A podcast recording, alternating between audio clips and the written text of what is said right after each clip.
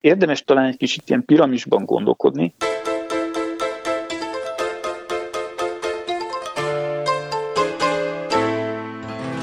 Lesznek olyan bankügyek vagy pénzügyek, ahol mi magunk is azt mondjuk, hogy bizonyos idő után mert nincs szükség úgymond idézőjelesen tanácsot.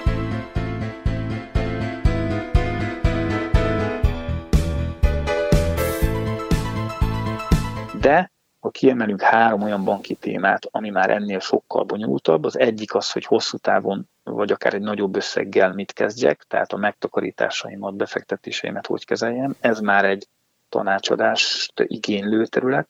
A következő az, az akár életre szóló lakáshitelnek az igénylése, és talán a harmadik az, amikor akár vállalkozást indít valaki, és a vállalkozásához kapcsolódó ügyekben kér tanácsot a pénzintézetétől, a bankjától.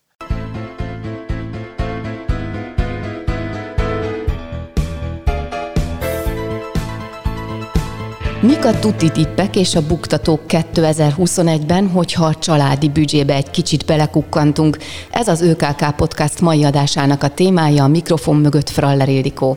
A vendégem pedig a vonal túlvégén Árva András, a KNH Bank lakossági szegmens marketing vezetője.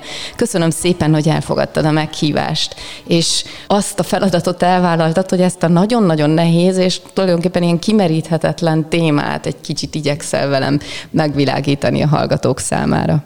Üdvözlök én is mindenkit, és nagyon szépen köszönöm a meghívást. És hát rögtön erre reagálva azért nem annyira bonyolult ez a téma, kicsit idegenkedünk tőle, mert szerintem ez onnan fakadhat, hogy azért az iskolai rendszerben viszonylag keveset hallunk az általános iskolákban, vagy akár a középiskolákban is a pénzügyeinkről. Próbáljuk ezt egy kicsit ilyen intim témának kezelni, holott azt gondolom, hogy bizonyos szintig érdemes mindenkinek elmerülni abban, hogy mit érdemes a pénzünkkel kezdeni, legyen szó megtakarításról, vagy akár a mindennapi pénzügyekről, vagy Itt a hitelekről. Teljesen igazad van. A, a, azt tekintjük, hogyha valaki nem pénzügyi középiskolába vagy pénzügyi irányultságú felsőfokú tanulmányokra jelentkezik, akkor tulajdonképpen ilyen ismereteket nem tanul, és valószínűleg a, a családon belüli közegből tanulja csak meg azokat a dolgokat, vagy nem is megtanulja, de vesz fel olyan szokásokat, amivel a saját ügyeit intézi, nem?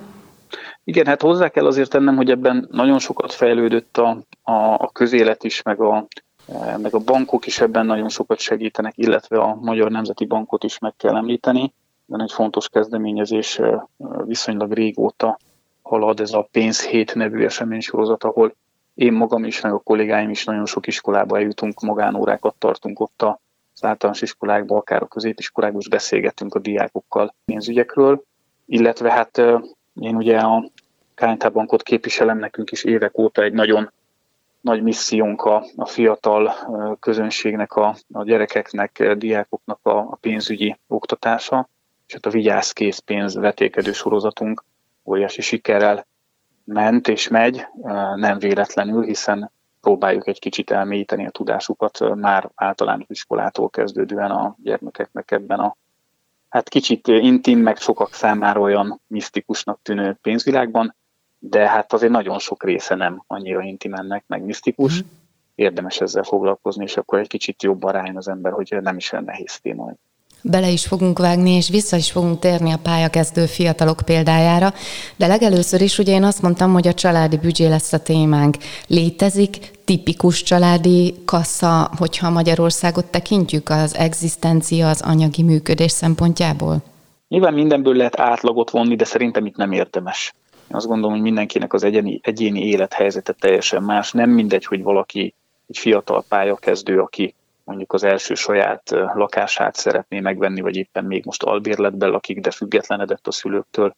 Nem mindegy, hogy egy két-három, akár négy gyermekes családról beszélünk, vagy egy nyugdíjas házaspárról. Mindenkinek a saját élethelyzetében mások lesznek a pénzügyi szokásai, más lesz a családi malacperseje, pénztárcája, mások lesznek a, így szoktuk mondani, a pénzügyi igénye is. Mm. Tehát én egy ilyen nagyon tipikus átlagot itt nem mernék ebben az esetben mondani.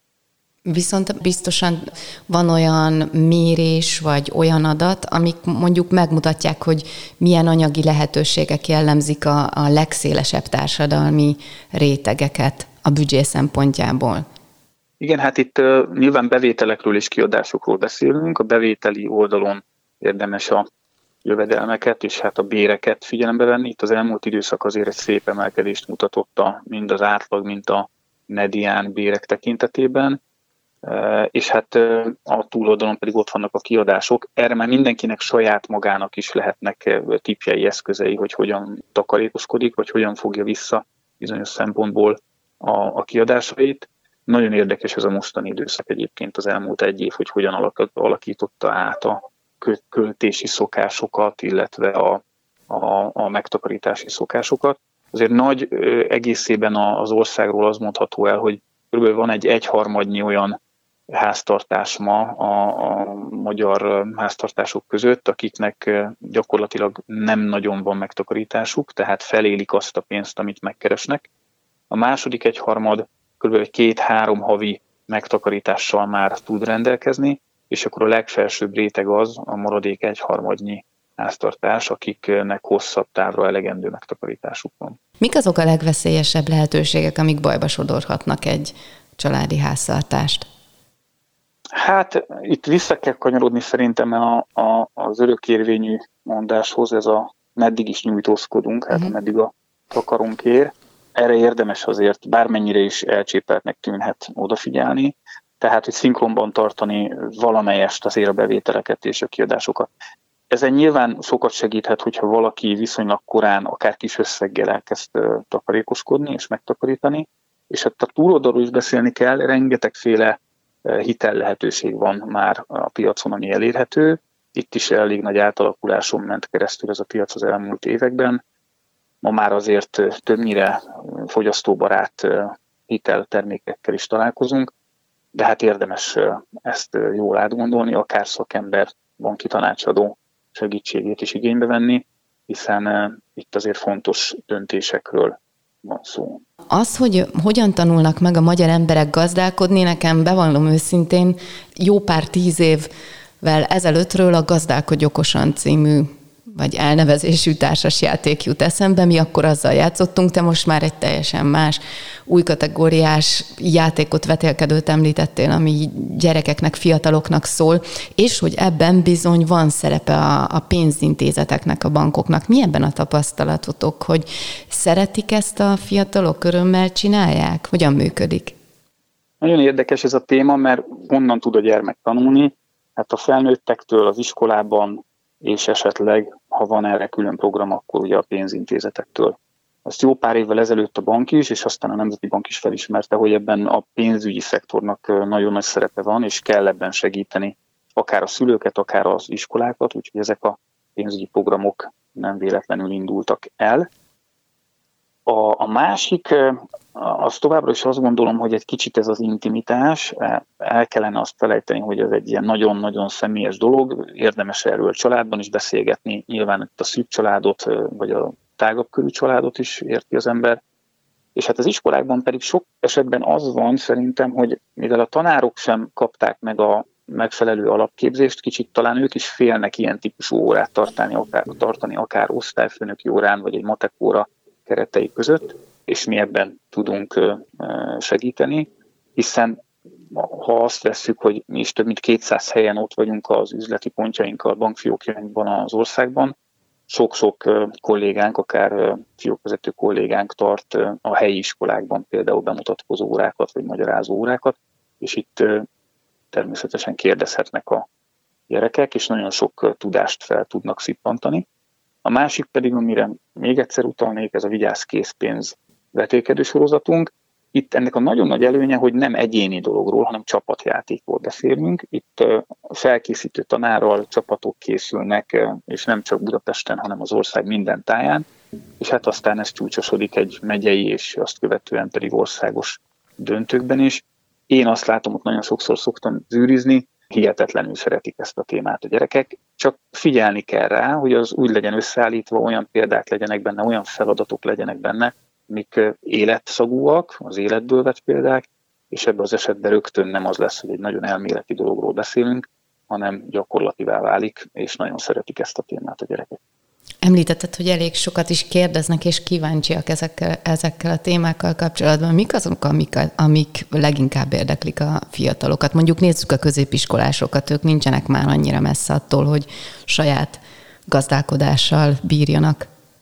Nincsenek messze, sőt, hát ugye a nyári munkák kapcsán nekik ez egyre inkább előjön, sőt, ahogy közelednek a felsőoktatáshoz, ott már mind az ösztöndi mind esetleg, ha másik városba költöznek, akkor az ardbérlet rendezése, szülőktől kapott támogatás, meg a havi büdzsé beosztása nagyon érinti őket. Úgy nyilván ezzel kapcsolatban is sokat kérdeznek, de mondjuk visszakanyarodva a középiskolához, nagyon fontos és érdekes téma a bankkártya használat, ugyanis használjam, ha az első saját bankkártyámat megkapom, a biztonságára, hogy figyeljek ennek, és ma már nagyon erőteljesen előjön az úgynevezett digitális bankolás, hiszen nagyon sok minden terén a mobiltelefon van előtérben, és hát a banki ügyek intézésénél is azt látjuk, hogy egyre inkább mindig ott van a zsebükben, a gyermekeknek is, de ugyanígy a felnőtteknek is a mobiltelefon kerül előtérben, és ezen bankolunk. Van olyan egyébként bankkártyával kapcsolatos konkrét tanácsotok, amit szerinted nem csak a fiataloknak érdemes elmondani, hanem az idősebbeknek is, mert csomóan nem tudják, vagy nem figyelnek rá?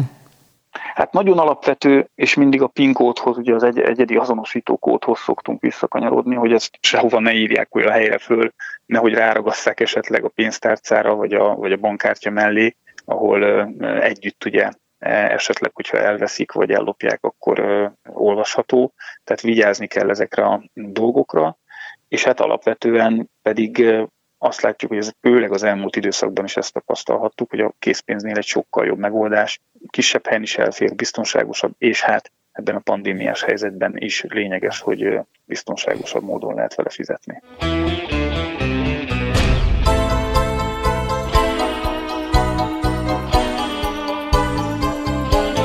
Térjünk vissza a fiatalokhoz, és vegyünk akkor két példát. Tulajdonképpen, hogyha ha van egy fiatal, mondjuk diplomás férfi vagy nő, aki abszolút pályakezdő, mondjuk elköltözik hazúról, akár egy albérletbe, hogyan tud ő úgy egzisztenciálisan jól gondolkodni, hogy minél jobban kiöljön a pénzéből. Említetted a takarékoskodást, akármit. Mi az, amivel leginkább kell számolnia egy fiatalnak ma?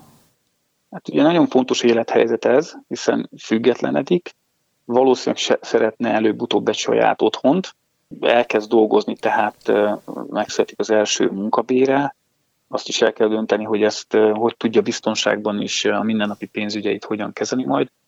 Úgyhogy rögtön a legelső és legfontosabb ilyen esetben egy bankszámla, hiszen enélkül ma már lássuk be, nem igazán tudunk létezni, hiszen ezen keresztül fogjuk majd jó esetben a úgynevezett sárga csekkeinket, tehát a rezsit is rendezni, ide tud megérkezni a munkabérünk, jó esetben ezen a bankszámlán keresztül tudunk elkezdeni takarékoskodni, és hát majd visszatérünk el a, erre a példára, itt az albérlet vagy lakáshitel kapcsolatára, hogyha hitelt szeretnénk, akkor az is egy bankon keresztül tud a legbiztonságosabban megvalósulni.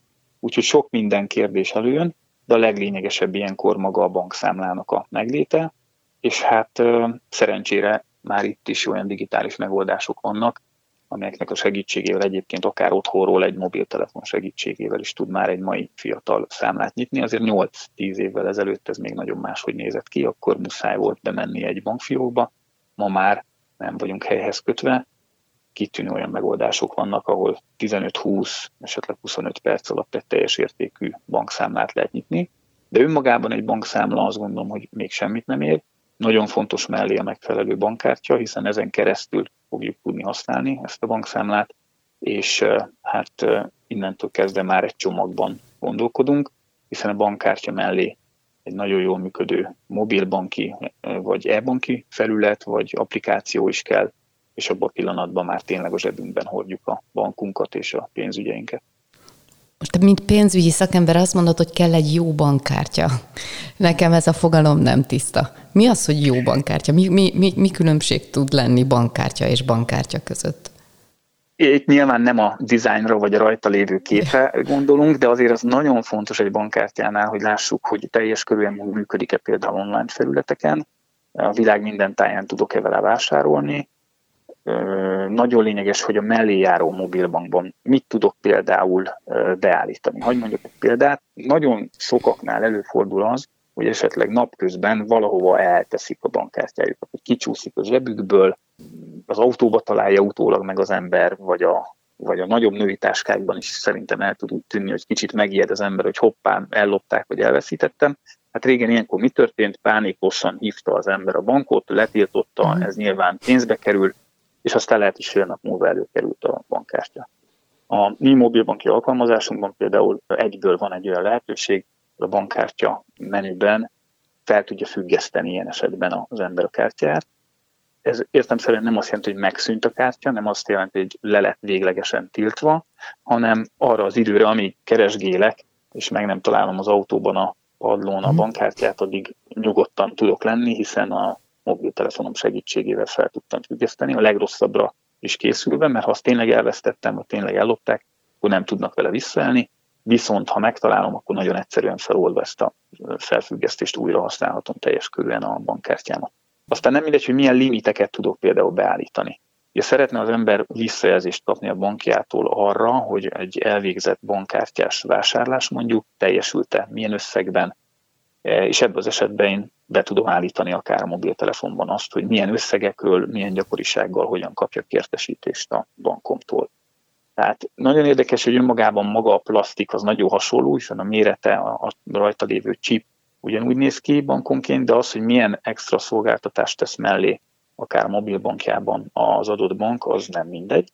És akkor még egy eleme van ennek a listának, hogy milyen az előbb említett extra finomságok kapcsolódhatnak a bankkártyához. Sok esetben ehhez utazási biztosítást is adnak pénzintézetek, vagy úgynevezett asszisztencia szolgáltatásokat.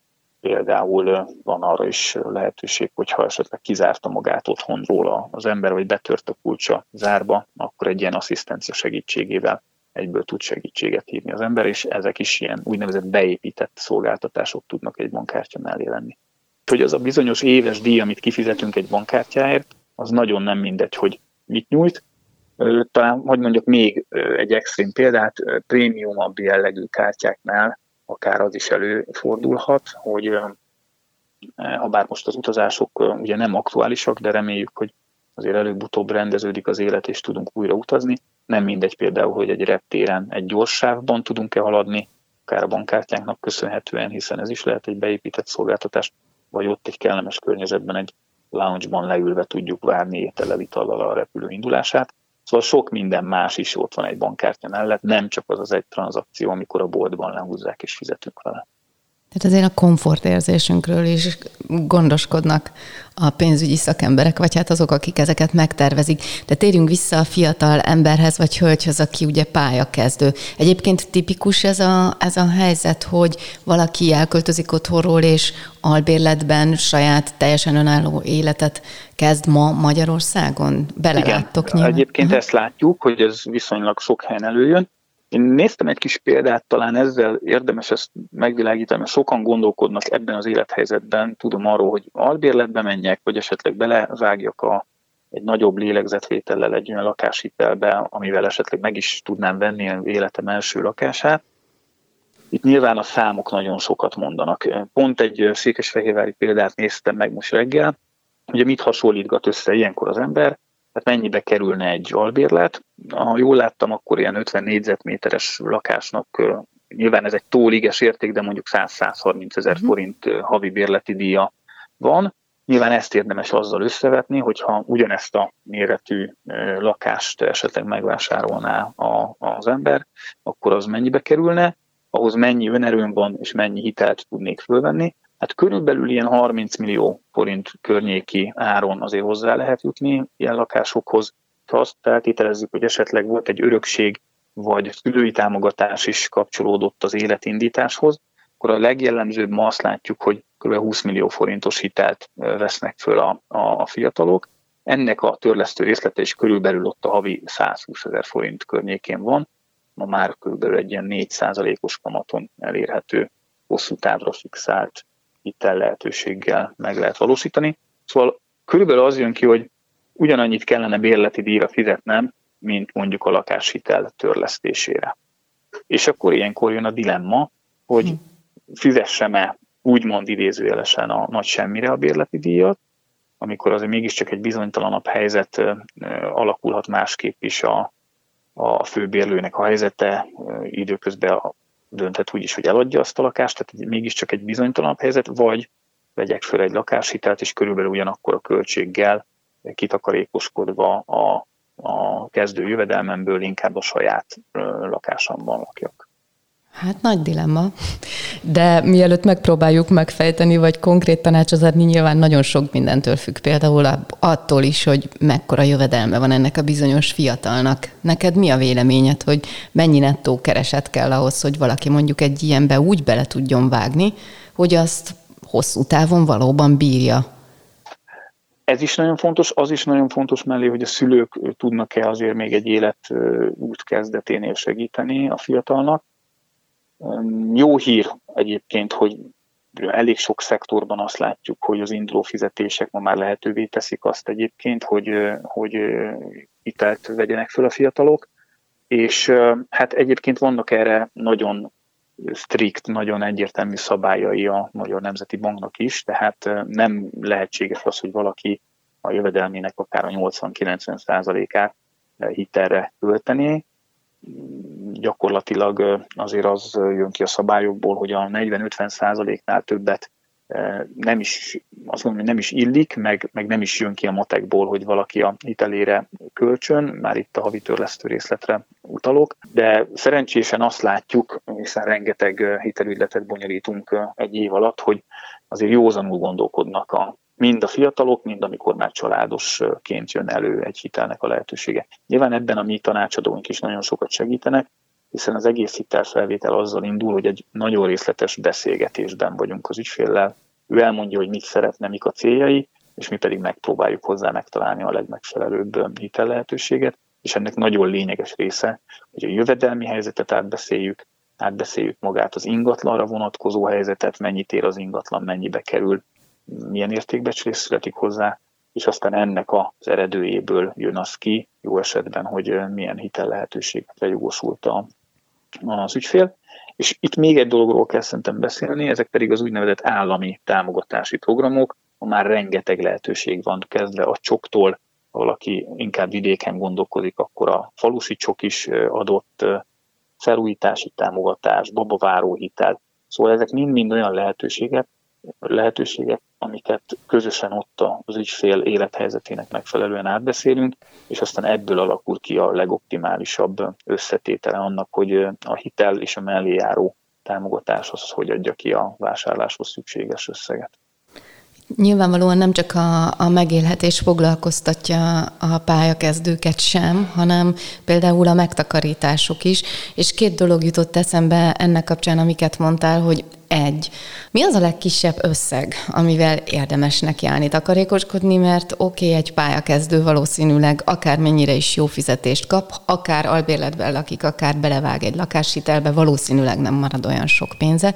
A másik pedig az inkább a, a szülőkre vonatkozik, te is említetted, hogy ugye a szülői segítség az mindenképpen el kell a pályakezdőknek a, háztartásához, hogy egy csomó pénzintézetnél nincs már olyan számla, ami fiataloknak vagy diákoknak szól, pedig valószínűleg egy kicsit könnyebb lenne az élet elkezdése, hogyha a szülők félre tudnának tenni, hogy ennek a lehetőségei, akár mondjuk, mit tudom én, gondoljunk az ösztöndíjra, sokan ugye munkát vállalnak, tanulás mellett, stb. stb. Szóval, hogyha ez a két dolog felmerül kérdésként, akkor erre mit tudnál javasolni, válaszolni?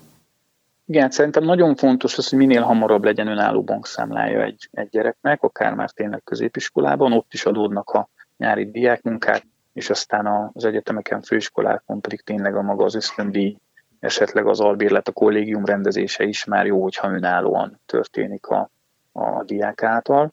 Nekünk van ifjúsági számlánk, nagyon is szeretik a fiatalok, és tényleg arra is jó, hogy minél fiatalabb korban egy kicsit ráneveli az embert arra, hogy önállóan gondolkodjon a pénzügyeiről, és tudatosan rakja össze mondjuk a, a, a megtakarításait. Hát mi az a legalacsonyabb összeg? Én azt gondolom, hogy akár havi pár ezer forint, vagy egy havi tízezer forinttal is érdemes elkezdeni már takarékoskodni. Persze itt mindig az is számít a megtakarításoknál, hogy mi a célom, mennyi időm van arra, vagy mennyi időt szeretnék szánni arra, hogy ezt a célt elérjem, és tényleg mennyi olyan havi bevételem van, amiből tudok takarékoskodni. Ezeknek az összetevőiből már kiadódik az, hogy esetleg mennyit vagyok képes félretenni, és aztán jön még a következő kérdés, hogy mekkora kockázatot merek felvállalni, vagy milyen a úgynevezett kockázat viselési hajlandóságom, azaz mennyit szeretnék kockáztatni, hiszen a megtakarításoknál azért az egy nagyon fontos eldöntendő dolog az elején, hogy inkább a kisebb kockázatú, de ezzel együtt kisebb kamatot vagy kisebb hozamot fizető megtakarításokban hiszek, vagy hosszú távon esetleg egy mellékes, félretett összeggel egy nagyobb kockázat viselésére is hajlandó vagyok, annak érdekében, hogy azért magasabb kamatot vagy magasabb hozamot kapjak. De visszatérve a kérdés lényegére, akár havi 10 ezer forinttal érdemes elkezdeni, mert a sok kicsi sokra megy elve alapján ez évek alatt nagyon szép összeget tud összehozni, és azért lássuk be, ha egy kicsit is számogatunk, hogy akár egy napi kávé, cappuccino árát egy hónapra kiszámolva milyen összegek jönnek ma már ki. Én azt gondolom, hogy nagyon sokan, nem mindenki, de nagyon sokan képesek lennénk havi 10 vagy 15 ezer forinttal elkezdeni rendszeresen takarékoskodni, és nem megvárni azt, amíg esetleg hosszú évek alatt összejön egy nagyobb összeg, amit el tudunk helyezni valamilyen megtakarításban. Úgyhogy ez a, az elmúlt éveknek egy nagy tapasztalata, hogy a rendszeres megtakarítási vagy rendszeres befektetési lehetőségeket minél hamarabb érdemes elindítani, hiszen ebben a fiatalok még nagyon nem gondolnak bele, mert nagyon messze van mondjuk a nyugdíj, de hát azért a magyar nyugdíjrendszer az nem az a típusú rendszer, amiből látjuk majd, hogy ugyanazt az életszínvonalat lehet biztosítani magunknak, mint most a bérünkből. Ennek szempontjából is minél lényegesebb, hogy minél hamarabb akár kis összeggel elkezdjünk takarékoskodni.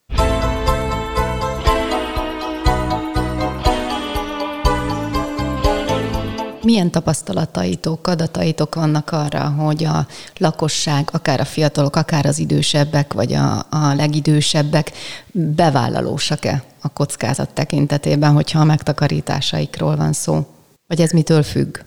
Hát ez abszolút attól függ, hogy milyen céljuk van, megint visszakanyarok oda is, hogy mennyi, mekkora időtávon gondolkodnak ennek a célnak az eléréséhez. Nem mindegy, hogy például valaki egy családi eseményre gyűjt, egy esküvőre mondjuk, vagy konkrét célja van, egy autót szeretne minél hamarabb megvenni, vagy tényleg hosszabb távon a gyerekeinek tesz félre, vagy esetben, esetleg a saját nyugdíjára takarékoskodik, és hogy természetesen, hogy mekkora havi összeggel tudja ezt megtenni, illetve esetleg ha egy összegű befektetésről vagy megtakarításról beszélünk, akkor mekkora ennek a összege.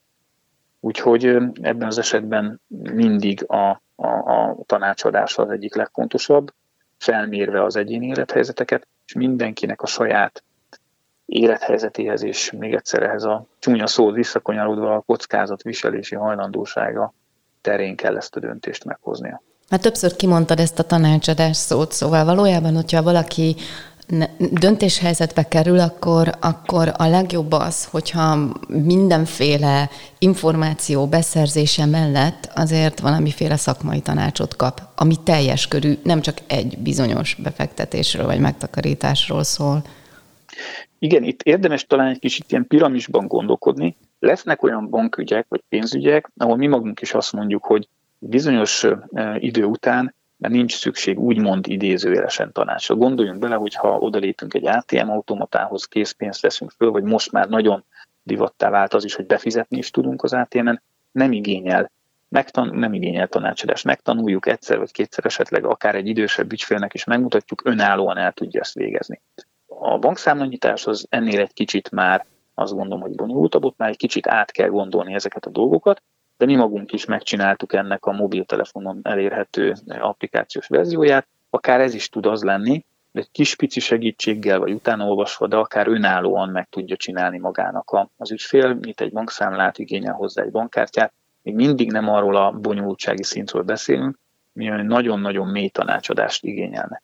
De ha kiemelünk három olyan banki témát, ami már ennél sokkal bonyolultabb, az egyik az, hogy hosszú távon vagy akár egy nagyobb összeggel mit kezdjek, tehát a megtakarításaimat, befektetéseimet hogy kezeljem. Ez már egy tanácsadást igénylő terület. A következő az, az akár életre szóló lakáshitelnek az igénylése, itt is nagyon fontos az, hogy valaki segítsen nekem. Tök érthető. Lehet, hogy valaki egyszer fogja ezt az életében csinálni, nagyon sok múlik rajta, hogy a megfelelő lakást vegye a megfelelő hitellel, és talán a harmadik az, amikor akár vállalkozást indít valaki, és a vállalkozásához kapcsolódó ügyekben kér tanácsot a pénzintézetétől, a bankjától. Úgyhogy ezekre szoktuk mi azt mondani, hogy nagyon lényeges, hogy történjen egy, egy leülés, egy beszélgetés. Lehet ez a mai világban egyébként akár már videón vagy Skype-on is, de az, hogy beszélgessünk, hogy megértsük egymást, és itt partnerként tekintsen az ügyfél a bankjára, az ebben az esetben nagyon fontos. Térjünk vissza még egy konkrét példára. Vegyünk egy családot két gyerekkel, ahol mindkét szülő aktívan dolgozik, saját panellakásban élnek, és mondjuk, hogy a, az a típusú család a te általad felvázolt kategóriák vagy, vagy társadalmi rétegek közül, akik kvázi megélnek a fizetésükből, és mondjuk van egy vagy két havi tartalékjuk ők hogyan tudnak egzisztenciálisan fejlődni? Milyen, honnan tudnak például tájékozódni arról, hogy milyen megtakarítások léteznek? Mik azok a dolgok, amik, amik, amik számukra a saját büdzséjüknek a javulását eredményezhetik?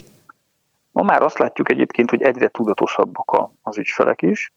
Ebben nyilván nagyon sokat segít, mint minden másban is az internet, tehát rengeteg info elérhető, nem csak a bankoknak a honlapján, vagy akár a Nemzeti Bank honlapján, hanem elég sok összehasonlító oldalt, vagy akár blogot is érdemes megnézni. Ezt egyébként egyre sűrűbben megteszik az ügyfelek, tehát kvázi már kicsit felkészülve érkeznek akár a bankfiókjainkba, vagy a telecenterünkbe, hogyha telefonon érdeklődnek, illetve hát nyilván a mi honlapunk is az egyik legfontosabb forrása annak, hogy ott előzetesen információkat gyűjtessenek az ügyfelek.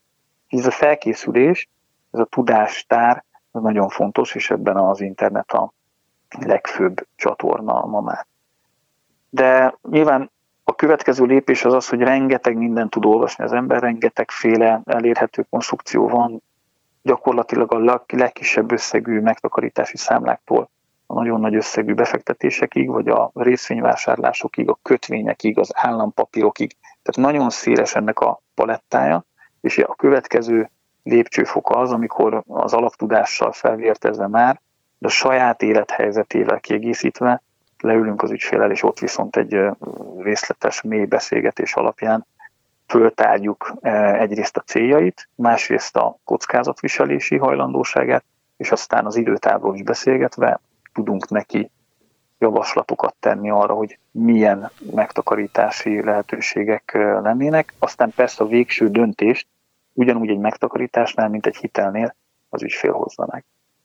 Tehát itt is annyi mindentől függ, hogy tulajdonképpen konkrét választ nagyon nehéz adni, de akkor hadd kérdezzem meg, hogy a magyaroknak a megtakarítási hajlandósága az mekkora? Hogy van erre valamilyen adat? És itt most nem arra vagyok kíváncsi, hogy mennyit képesek megtakarítani, hanem hogy, hogy valóban ráállt -e erre a társadalom, hogy félretegyenek az emberek vagy a családok?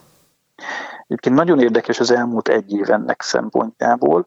Bizonyos szektorokban azt látjuk, ugye a bankkártyás költések kapcsán elég sok adatunk van, hogy az természetes persze, hogy most kevesebbet utazunk, vagy esetleg kevesebbet költünk az utazás kapcsán, akár a benzinnel kapcsolatos kiadásokra, de van egyfajta kivárás és egyfajta gyűjtögető szemléletmód is ebben az elmúlt egy évben, hogy inkább a biztosra menve növelik a megtakarításaikat az emberek, és mondom, ez összefügg azzal is, hogy talán kevesebb helyen tudunk úgy költeni, vagy, vagy nagyobb összeget elkölteni. Gondoljunk csak bele, hogy kimaradnak a nyári külföldi utazások, vagy egy nagyobb sielés is, úgyhogy ez az összeg az ott tud maradni a számlán, de ez aztán tovább viszi a gondolkodást, és nagyon sokan azzal keresnek meg minket, hogy akkor hogy lehet ezt a legértelmesebben és a legjobban megtakarítani, befektetni, akár közép, akár hosszú távon.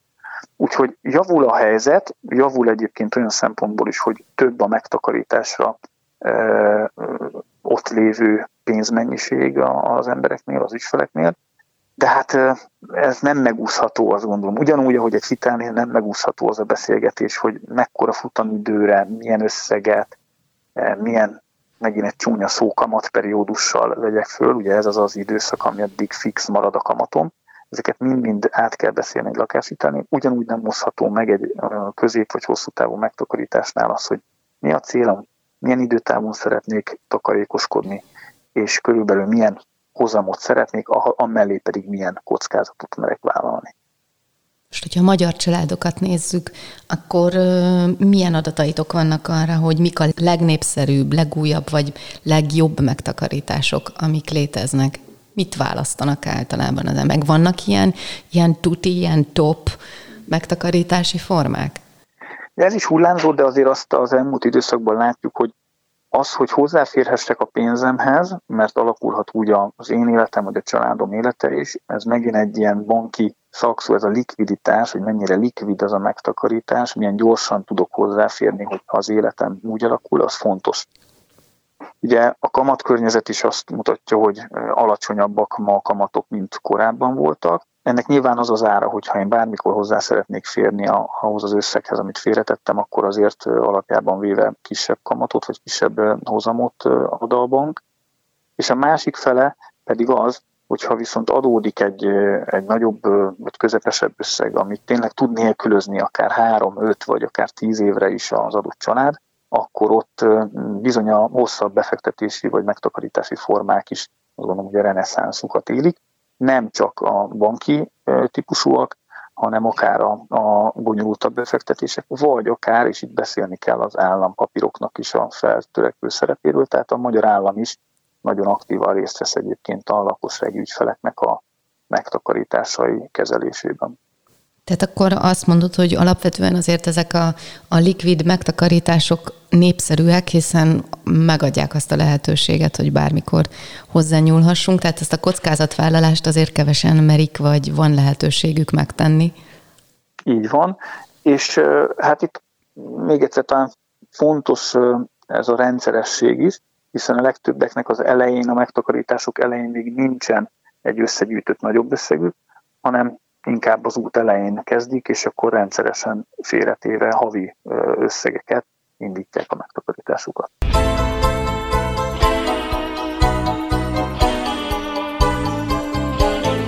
Mit jelent egyébként az, hogy hosszú táv? Honnan kezdődik a hosszú táv? Hát ez is olyan dolog, amit én mindig azt mondok, hogy nem nekem kell ezt tudnom és eldöntenem.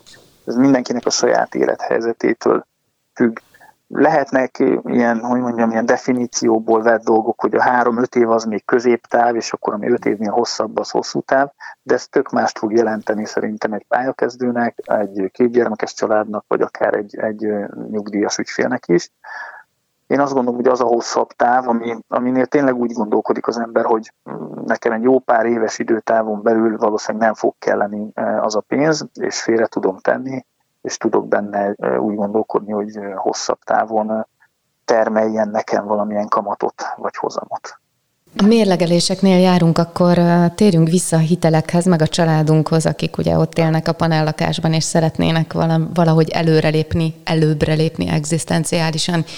Hogyha hitelben gondolkodnak, akkor milyen lakossági hitelek azok, amik mondjuk egy négy fős család számára rendelkezésre állnak. Tehát természetesen átfogóan, hogyha bemutatnád, mire vehet fel pénzt ma egy magyar család? Hát először is azzal kell kezdeni, hogy két nagy típusa van a hiteleknek. Megint egy csúnya szó, vannak az úgynevezett fogyasztási hitelek, de mondhatnánk azt is, hogy fedezetlen fogyasztási hitelek, és aztán vannak az úgynevezett, mondjuk úgy, hogy fedezett mellett nyújtott hitelek. Hát mi lehet fedezet? Hát a leginkább ebbe a kategóriába ugye a lakáshitelek tartoznak, ahol maga a lakás, a megvásárolt vagy felépített lakás, aztán a hitelnek úgymond a visszafizetés fedezetéül szolgál, tehát e, ilyen esetben beszélünk fedezett hitelről. Fedezetlen hiteleknél ugye mi jöhet elő? Alapjában véve a folyószámla hitelek, a hitelkártya és a személyi kölcsönök talán ebben a három úgymond termékkategóriába vagy lehetőségbe sorolnám ezeket. A folyószámla hitel és a hitelkártya mindennapi pénzügyeinket segíti. A folyószámla hitel az egy olyan keret a bankszámlánk mellé, amihez hozzáférünk a bankkártyánkkal, és ugye nem elegendő az adott havi fizetésünk, ezt mindig úgy szoktam mondani, hogy akár mínuszba is vihetjük a bankszámlánkat, hiszen ez a keret, ez egy lehetőséget ad arra, hogy ha elfogyott a saját pénzünk, akkor még a bank pénzéből is igénybe vegyünk. Aztán amikor jön a következő hónapban a fizetésünk, akkor automatikusan feltölti ezt a keretet, A nagy előnye ennek egyébként az, hogy csak azokon a napokon fizet kamatot az ügyfél, amikor mínuszban volt a számlája, tehát amikor a bank pénzét használta, nem pedig a sajátját. A másik ilyen, ami a mindennapi pénzügyeinkben segít, az a hitelkártya. De nagyon sokan óckodnak ettől a szótól, meg magától a konstrukciótól, pedig egy nagyon jó és nagyon hasznos dologról van szó. Ez is ott lapul a zsebünkben, vagy digitalizálva be tudjuk tenni a mobiltelefonunkba is, és tudunk ugyanúgy mindenhol fizetni vele, mint hogyha ez nem egy hitelkártya, hanem egy úgynevezett betéti kártya lenne.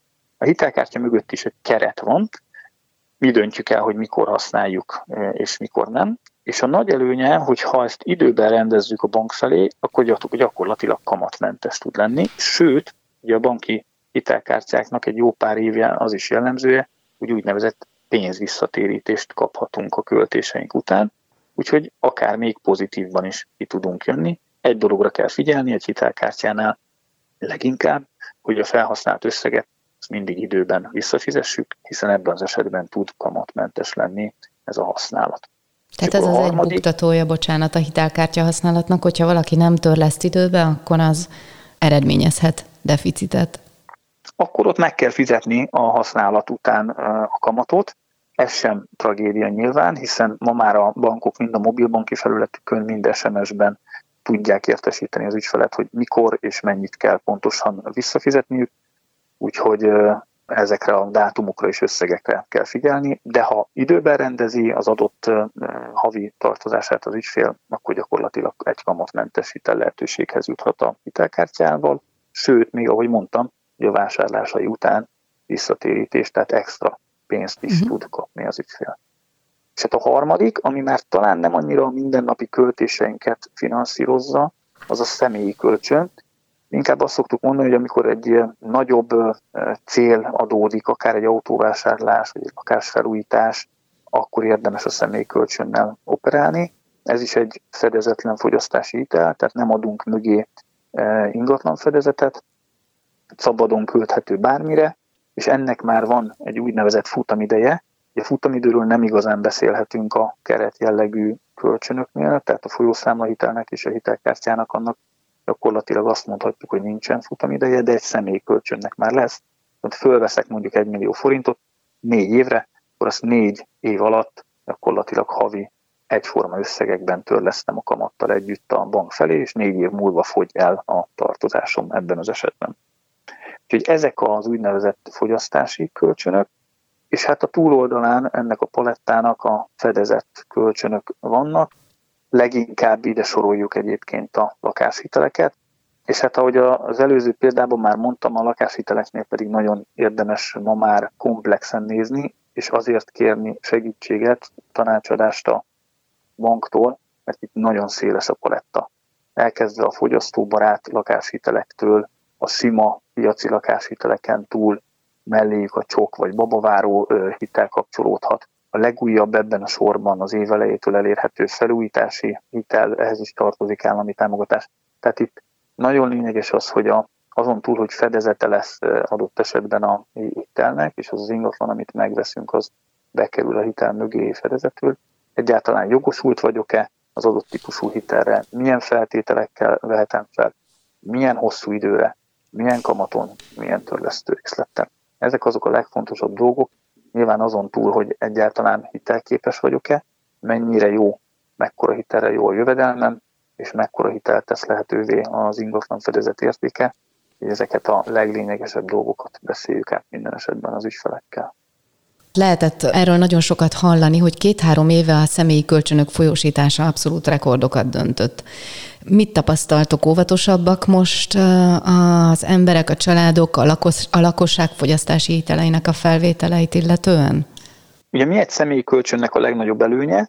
Hát gyors, kényelmes, és ma még egy dolgot már hozzá kell tenni, viszonylag alacsony kamatokkal elérhető ez is. Tehát összehasonlítva egy lakáshitellel, amit nyilván hosszabb időre veszünk föl, alacsonyabb a kamata, de ott mégiscsak mögébe kell tenni fedezetül az ingatlant. Ha valakinek gyorsan kell mondjuk egy autóvásárlás esetén pénz, mert kinézte akár a használt autó.hu-na azt az autót, amit meg szeretne venni, akkor nagyon lényeges az, hogy milyen gyorsan jut hozzá az adott hitel lehetőséghez. Most már több mint egy éve nálunk egyébként van erre olyan lehetőség, hogy a meglévő ügyfeleink ugyancsak a mobilbankjukon keresztül gyakorlatilag egy pár perces folyamatnak a végén hozzá tudnak jutni a személykölcsönhöz. Azt látjuk, hogy maga a kényelem és ez a gyorsaság az egy nagyon fontos tényező a személykölcsönöknél. A tavalyi év az egy speciális év volt, ugye a hitelmoratórium uh-huh. és a be maximalizált TH-nek miatt is. Bizonyos szektorokban eh, akkor elvesztették esetleg a, eh, ideiglenesen a munkájukat az emberek, ott nagyon meg kell nézni egy személykölcsönnél, hogy kinek mennyit és mire nyújtok, tehát volt egyfajta szigorodás is, de egyébként én azt gondolom, hogy változatlanul megvan a, a, az előnye, és, és ez egy olyan hitel lehetőség, amit nagyon sokan kihasználnak, pont a, amit említettem, a gyorsasága hm. és a kényelme miatt. És hát nyilván számolgatnak itt is az emberek, van az az összeg már, amikor akár több millió forintnál inkább úgy döntenek az emberek, hogy hát akkor mégse személykölcsönt, hanem inkább egy, egy lakásfedezetével felvett lakáshitelt vesz mondjuk föl akár lakásfelújításra. Világos. Beszéltél az otthon támogatási programokról, lehetőségekről, szóba jött a babaváróhitel, a csekk, illetve a csokot mondtad, létezik a csekk, akkor most van ez a felújítási hitel lehetőség. Térjünk vissza a kis családunkhoz, hogyha mondjuk úgy döntenek, hogy nagyobb lakás kellene, meg talán vállalnának még egy gyereket, akkor ezeket például tudják kombinálni? Igen, itt nagyon fontos ez a szó, ez a kombinálás, hiszen ma már rengeteg olyan lehetőség van, amikor akár egy hitel, egy csokkal, vagy akár egy babaváró hitellel is ki tud egészülni. Hát megint visszakanyarodunk ehhez a bizonyos bűvös tanácsadás vagy szakértelem szóhoz. Nagyon lényeges ebben az esetben az első egy-két beszélgetés az ügyfelekkel. Amikor még nem is magáról a ki komplett vagy konkrét hitel lehetőségről, hanem az élethelyzetükről beszélünk. Hány évesek, milyenek a jövedelmeik, mekkorák a gyermekek, mi a céljuk? Egy új lakást szeretnének már, mint új építésű, vagy építkeznének, vagy a meglévőt újítanák föl, vagy bővítenék? Ezek mind-mind olyan kérdések, amik befolyásolni fogják azt, hogy mire jogosultak. Mennyi a jövedelmük, mennyit ér az az ingatlan, amiben laknak, vagy amit szeretnének megvenni, ugye egy nagyobb költözés esetén.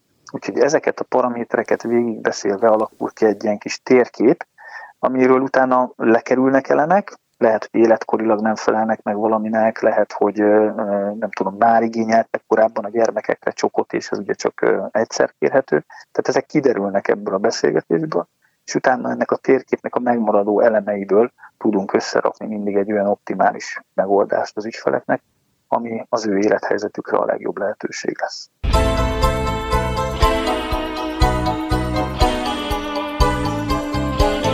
Hogyha Visszatérünk akár a, a, akármelyik példához, mindig említetted azt, hogy a rugalmas ügyintézésben a digitális lehetőségek azok nagyon sok tekintetben rendelkezésre állnak.